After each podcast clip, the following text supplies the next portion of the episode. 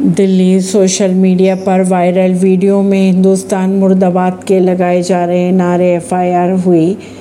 दर्ज वीडियो की अगर बात की जाए तो लाल किले के सामने चांदनी चौक वाले रोड का बताया जा रहा है ये वीडियो दिल्ली पुलिस ने मुकदमा दर्ज कर लिया है दिल्ली कोतवाली पुलिस स्टेशन में